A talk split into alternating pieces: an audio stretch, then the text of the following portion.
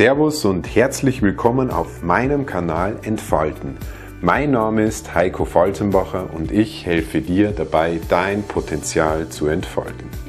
In der letzten Folge hatten wir das Thema die drei Arbeitszeiten einer Führungskraft. Es gibt einerseits mal die chefbedingte Arbeitszeit, die organisationsbedingte und die selbstbestimmte Arbeitszeit.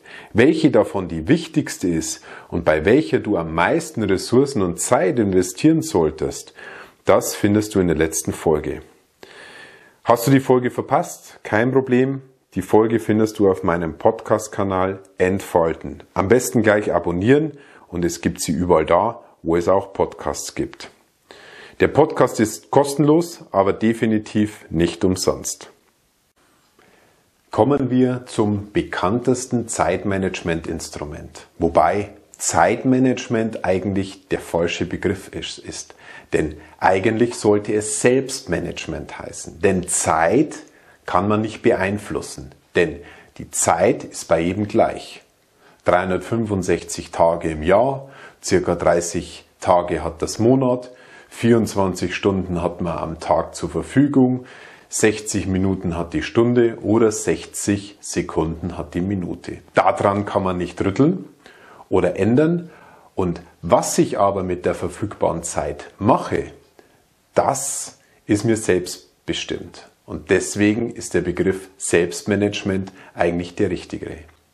Wie man das wirksame Selbstmanagement-Tool einsetzt oder beziehungsweise das Wichtigste, das es gibt, einsetzt, das erfahren wir hier jetzt gleich. Das Wichtigste meines Erachtens und das Relevanteste meines Erachtens ist das Eisenhower Prinzip und benannt nach Dwight D. Eisenhower, der eine Militärvergangenheit hatte, der ein Vier-Sterne-General im Zweiten Weltkrieg war und auch verantwortlich für die wichtigste Militäraktion im Zweiten Weltkrieg. 1944 die Landung in der Normandie. Er war der amerikanische Oberbefehlshaber in der Besatzungszone in Deutschland nach dem Zweiten Weltkrieg und wurde dann aufgrund seiner Militärerfolge zum ja, 34. Präsidenten der Vereinigten Staaten zwischen 1953 und 61 gewählt, obwohl er es eigentlich gar nicht machen wollte. Über zwei Amtszeiten hatte er mehr als genügend Herausforderungen.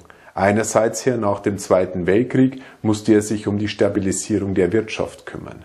Zweitens hat er natürlich auch damit zu tun gehabt mit dem Kalten Krieg und der Aufrüstung. Koreakrieg war auch an der Tagesordnung.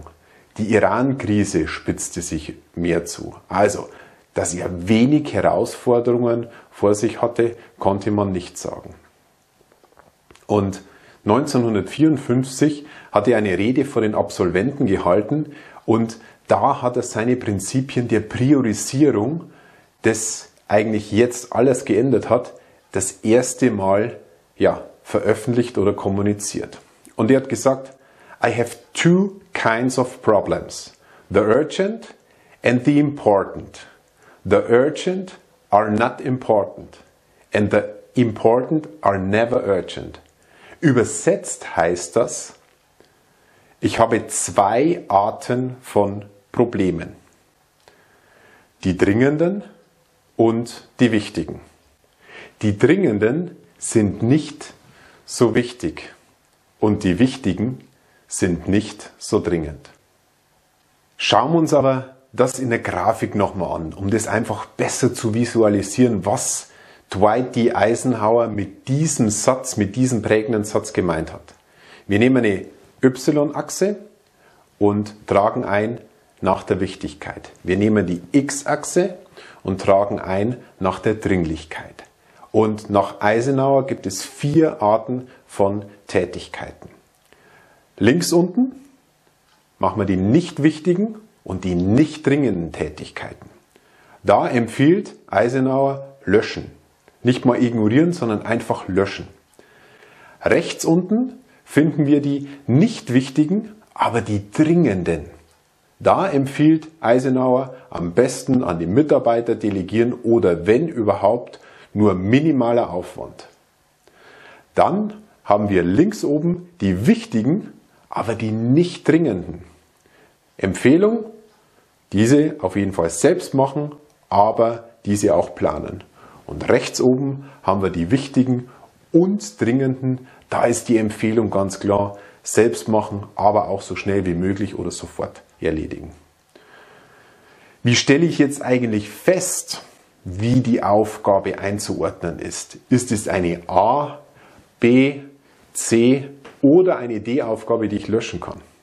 Und da kannst du dir relativ einfach vier passende Fragen stellen und damit hast du ein hervorragendes Ausschlusskriterium, um zu entscheiden, welche Aufgaben habe ich.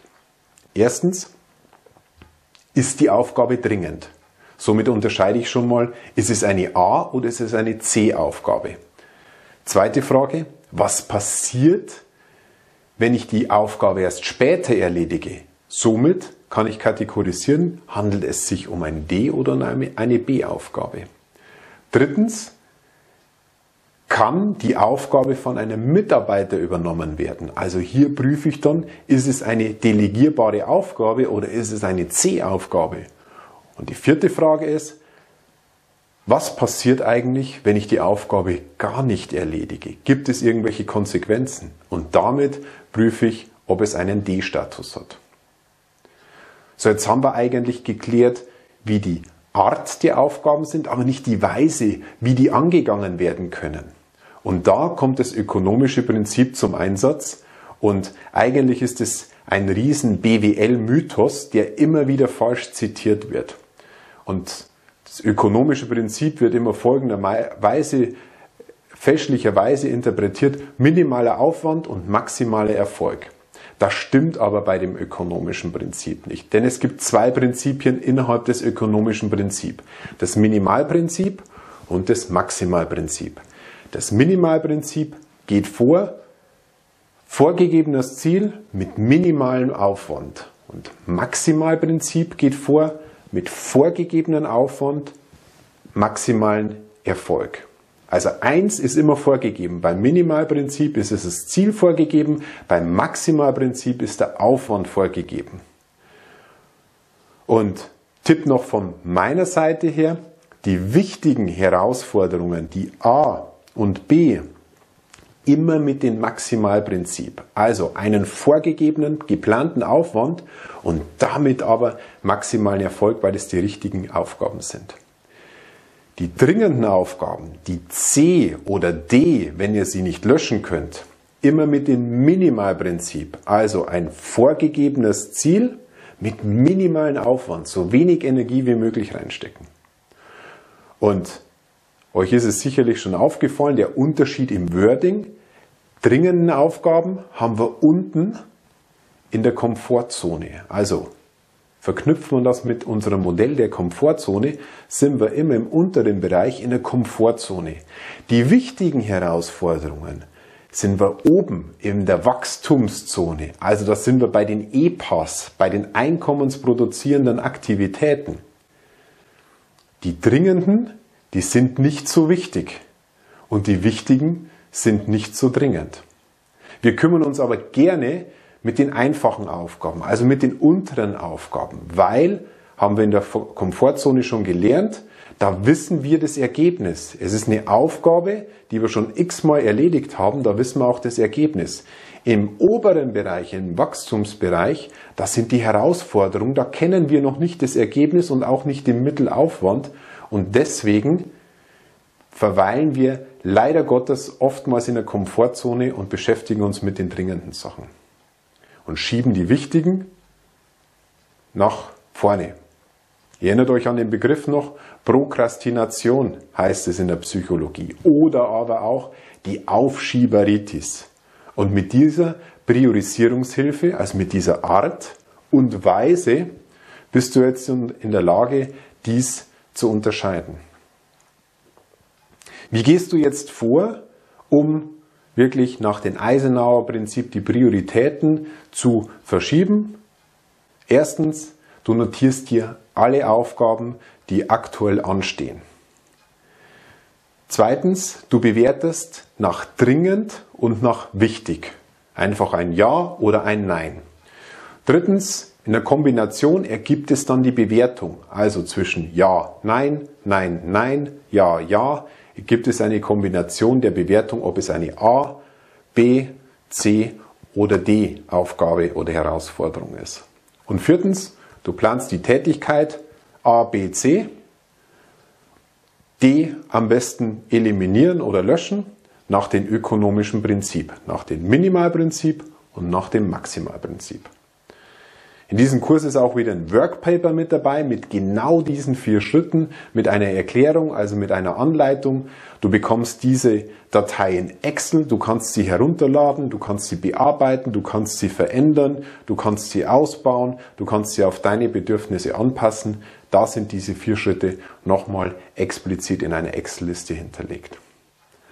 Somit hast du jetzt die ultimative Medizin für die Aufschieberitis und jetzt gibt es keine Ausreden mehr, warum du in der Komfortzone bleibst, sondern hier kannst du dich wirklich um die wichtigen Dinge und Herausforderungen kümmern. Ja, das war's auch schon wieder mit dem besten Selbstmanagement-Tool aller Zeiten. Die richtigen Dinge tun, anstatt die Dinge richtig tun. Wenn ich mich als Führungskraft schon nicht selbst managen, organisieren oder aber auch priorisieren kann, dann kann ich es auch nicht von meinen Mitarbeitern verlangen. Denn die unwichtigen Dinge bringen mich nicht weiter. Ich muss mich mit den wichtigen Dingen beschäftigen. Deshalb empfehle ich dir auch meinen Online-Kurs Evolutionäres Führen in der heutigen, disruptiven und komplexen Zeit. Ich zeige dir nur in 18 Schritten, wie du dich selbst führst, wie du richtig in der heutigen Zeit den Mitarbeiter führst und auch ein schlagkräftiges und kräftiges Team entwickelst.